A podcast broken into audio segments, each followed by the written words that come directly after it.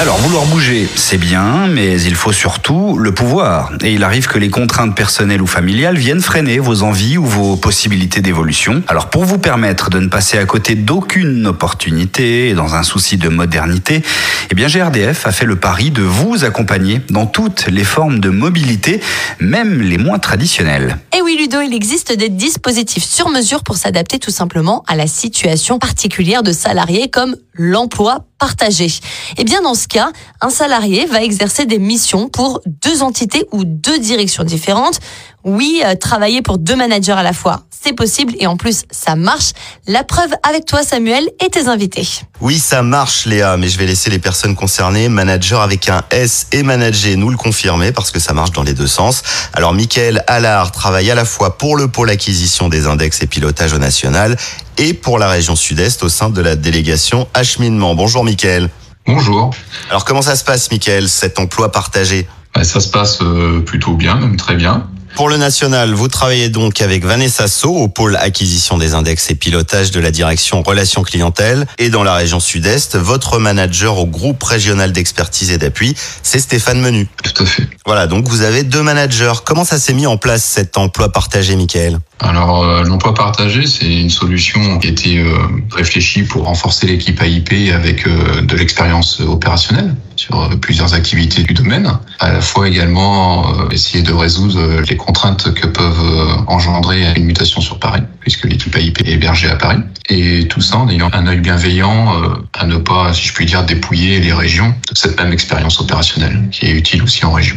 Vous, d'un point de vue personnel, vous êtes basé où? Dans le sud-est ou à Paris? Mon bureau principal est à Lyon. On a découpé euh, physiquement hein, l'emploi partagé, hein. donc j'ai deux jours et demi de travail pour la région sud-est et deux jours et demi de travail pour l'équipe AIP au national. Et sur cet aspect-là, on s'est mis d'accord dans le cadre d'une convention sur les déplacements à prévoir sur Paris. Oui, c'est ça, du point de vue du planning, vous êtes simplement à mi-temps sur un poste, puis sur l'autre. Oui, c'est ça, c'est en fait un cumul de demi-temps. En fait, ça s'est mis en place comment? C'était un besoin d'évolution qui ne pouvait passer que par ce dispositif, un besoin d'adaptabilité par rapport à votre vie privée aussi? Euh, Oui, alors en fait, je pense qu'il bah, y a effectivement la contrainte de ramener de la compétence euh, va dire au personnel qui est plutôt basé en région euh, dans les équipes parisiennes. Et moi, ça personnellement, ça correspond également à mon projet professionnel, hein, où j'aspire à être plutôt travailler comme chef de projet, par exemple, ce genre de, métier. Donc, l'emploi au sein de l'équipe nationale me permet de découvrir un petit peu ce que c'est que le travail en mode projet des sujets d'envergure nationale.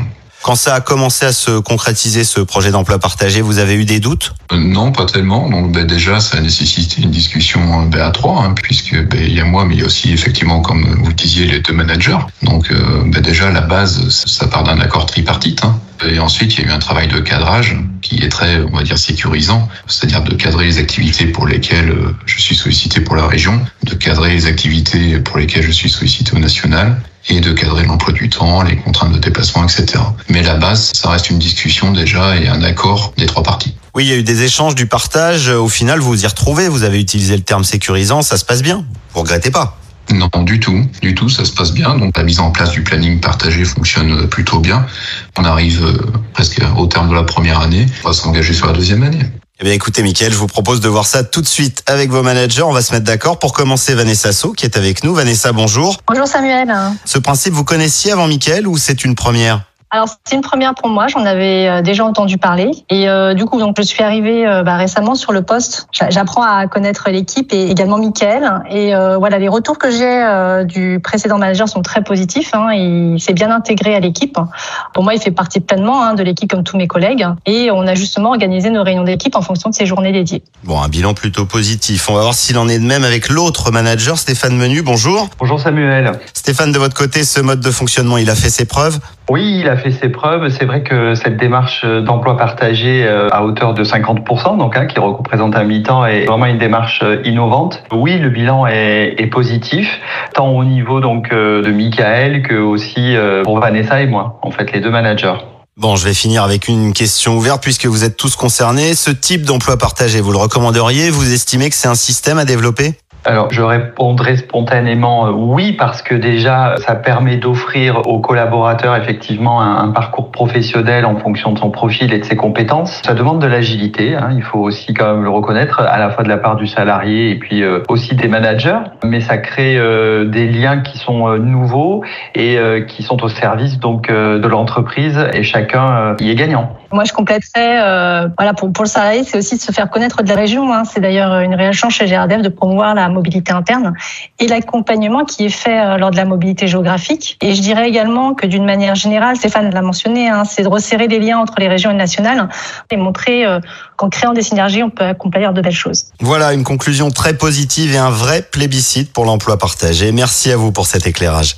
Merci, Merci Samuel. Merci. Un grand merci à vous quatre. Si l'exemple de Michael vous a inspiré avec ce dispositif d'emploi partagé, eh bien rendez-vous sur la page Act for Gaz et le Yammer. Un article complet et une interview de Carole Bonnet. Découvrez les enjeux et les nouvelles formes de mobilité chez GRDF vous y attendent.